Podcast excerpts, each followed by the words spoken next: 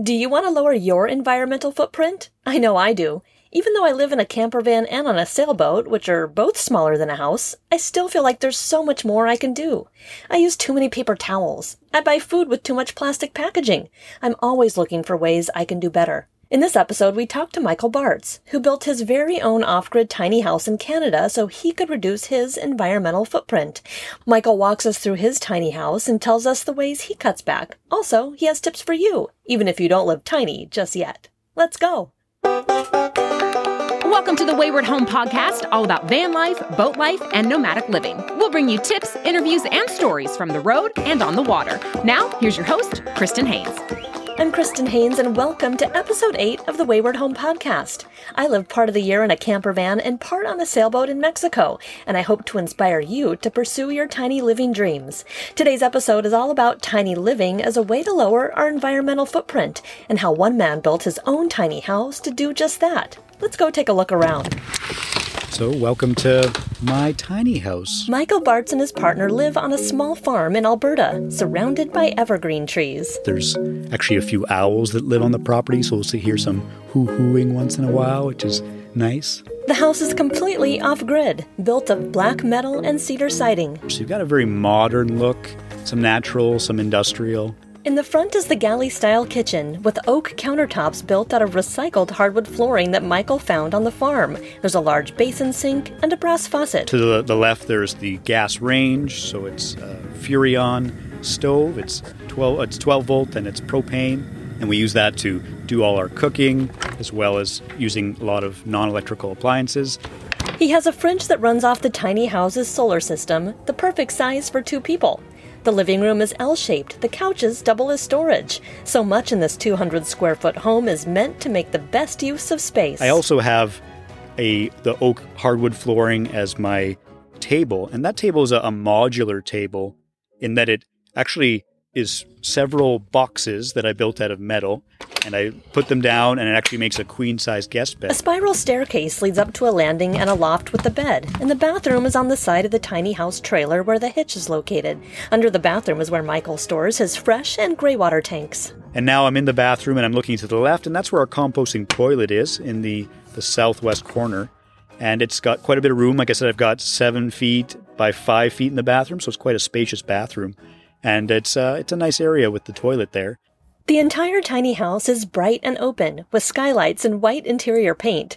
What's the most impressive is that Michael built this house himself over a period of four years. I built the countertops, I built the hinges for the cabinets, I built the trailer. So there was a lot of effort that went into it, a lot of sweat equity. So it, it took a lot longer than I thought it would. The off grid house runs on solar power, 590 watts to be exact, with a 2000 watt inverter and six 6 volt batteries. What I ended up doing was actually mounted the panels together on a hinging system and it actually tracks the sun. So right now we're in winter mode and I have the, the panels at almost 90 degrees on the roof and I noticed that was a huge difference in our in our solar output. Michael has always been an environmentalist and really wanted to live more in lockstep with the outside world. Yeah, so environmentalism is always an important part of my life and going tiny for me was a way to lower my environmental footprint because living in a smaller house, you're using fewer resources to first of all build the house, but also heating it and potentially cooling it and that was a, a way that I could lower my environmental footprint when it came to housing. And, and also, for me, it's also about walking the talk. So, living in a tiny house says, I'm an environmentalist, I care about the planet, I want to save the planet. And so, I'm drastically altering my lifestyle in order to do that. And if I can do this, if I can live in, it's actually 200 square feet, if me and my, actually my partner can live in this house together and be happy and be comfortable, and we are reducing our, our carbon footprint then hey, you can do it too. So part of it was also living my values and then showing that to other people. He decided to go tiny in his late 20s. He wanted to redesign his life, away from a 9 to 5 job and toward more creative pursuits. He also wanted to travel. When he started researching tiny homes, he knew that was the right thing for him to do. Looking online and, and doing some research, I, I discovered tiny living and tiny houses. And, and for me, it was kind of the, the best of, of all those things because I could build my own home. I could learn how to do that and, and have a, a big project that could keep me very busy and very um, engaged. And then also, I could travel with the house, so I wasn't really tied down to a specific place. So that was very attractive to me. And, and of course, doing it myself, keeping the cost down, that was also a, a great thing. So I was not going into debt. He said moving into such a small house with his partner wasn't as challenging as he thought. And we moved on to a farm just east of the city where I built the house.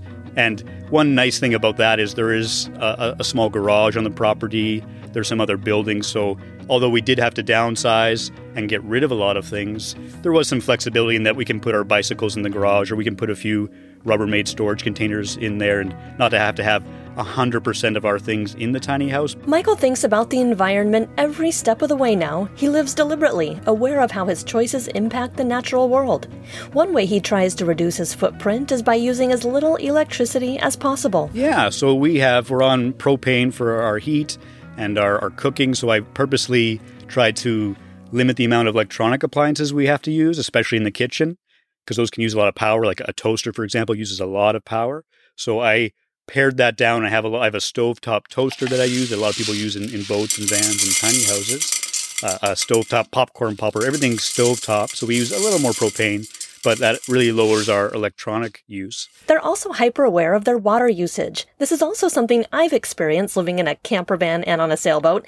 Every bit counts, and you can't just leave the faucet running when doing dishes like you might in a house. In fact, to get his allotment of H2O, Michael fills a 72 gallon cistern with water he gets from the farm, which they use for cooking, drinking, dishes, and showering. And that lasts about a week or so. So once a week, I, I haul the water in and then just a, a gravity feed into the tank, and then, then we drain it out into a gray water system. So it's uh, it definitely makes us consider how much water we're using, and we definitely conserve water as much as possible.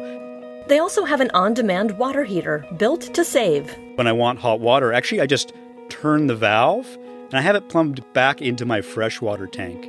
And so, in that way, I just turn the diverter on and it's a, a, closed loop kind of cycle where it's heating the water up and that water is actually going back into my freshwater tank. So, by using that, I'm heating the water, but I'm not wasting any water. And their toilet uses no water. It's a separate composting toilet. What we like about the separate is that it just separates that solid liquid matter.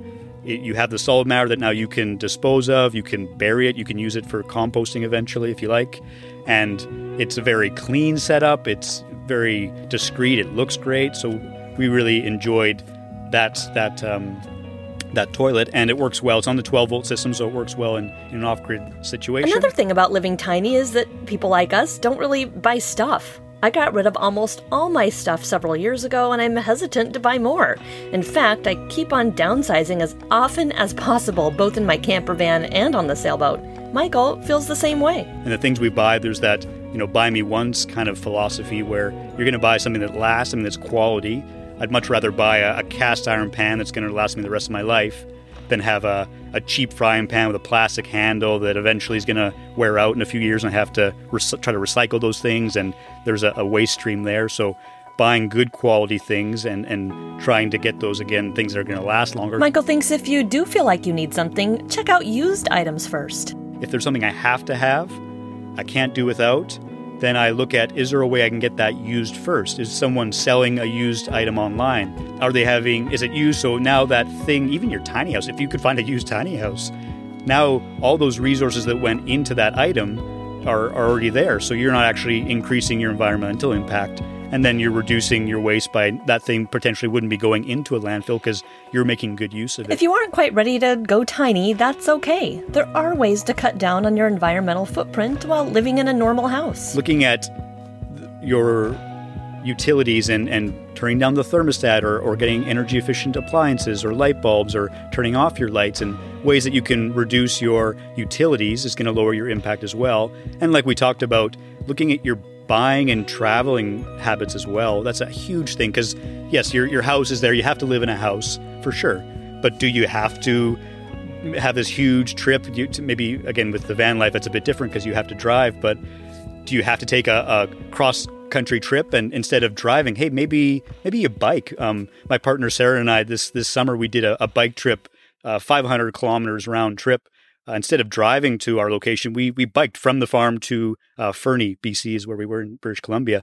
Looking at how you travel, are you using public transportation because that's going to be a, a, a, more environmentally friendly way of traveling, And by slowly adding these things into your life, you're lowering your environmental impact, but you're also potentially preparing yourself for that tiny living. So it's not such a shock when you get into the tiny house or the van and you have to get rid of all your stuff and stop buying things and, and to try to ease that transition. If Michael's story has intrigued you and you're interested in tiny house living, he said it's not really always necessary to take that extra step and go off grid. Although it's good to be off grid, how we create our power is also important. So, a lot of the northwestern states, some of the northeastern states are powered by hydroelectricity.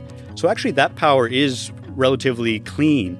So, if you're living in, in some of those states, you potentially could be plugging into the grid, and that's not going to have as big of an environmental impact as, as you think it will. A lot of the um, central United States are still coal powered, so you wouldn't want to be plugged into the grid there. But do a little research and see where you're living and, and how you're getting your power. So if that is a barrier, that not to feel so bad about that. Maybe yes, you want to eventually get off grid, but getting into a tiny house, especially in a, a state that has cleaner electricity, is actually as good for the environment as, as you being off grid because there's also the resources of the panels and the batteries and shipping those things and all of that stuff. So, something to take into consideration when you're wanting to minimize your environmental impact. He said the important thing is just start living in a tiny house, any tiny house. Strive for getting into a tiny house and something that works for you. So maybe that's buying a tiny house that's already made. Maybe that's getting someone to build you your tiny house. Maybe you're again on we're on a farm and there's a few other buildings, so you don't have to pare everything down. You don't think I have to uh, own three shirts and one pair of pants. Get the house, get into it, start living in it, and then figure out how that fits into your life. If you want to learn more about environmentalism and how it fits into our lives, Michael has his own podcast called In Over My Head. And I called it that because that's how I felt when I thought about environmentalism. So, although I am downsizing and living tiny and lowering my environmental impact, when I when I got into the tiny house, I thought, great, I'm doing that. But then all of a sudden, I thought, well, then yeah, there's the clothes, there's the transportation, there's the things I'm buying, and that made me feel overwhelmed. It made me feel in over my head. So, in that, that was the inspiration for my show. And it's an interview style podcast where I actually reach out to environmental experts and I ask them about the questions that we've been talking about in a more, more scientific research based way. And that, okay, how does this thing impact my my environmental footprint. And of course, I'll put a link to Michael's show in the show description and on the show notes. Just go to thewaywardhome.com forward slash episode eight. All right, Michael, thanks so much for coming on the show today and telling us your journey into living tiny. Yeah, thanks for having me, Kristin. Michael has made huge changes to his life to impact the environment positively. It gives me hope to hear about people like this because it's something I think about regularly as well. How much water I'm using, how much plastic packaging is on the things I buy, what sort of waste am I adding to landfills.